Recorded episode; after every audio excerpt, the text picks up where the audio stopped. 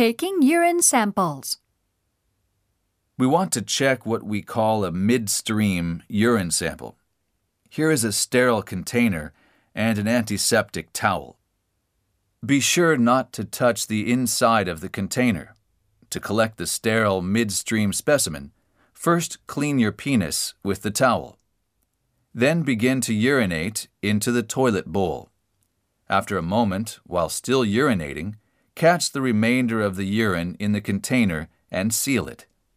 You may leave the specimen on the specimen shelf and wash your hands.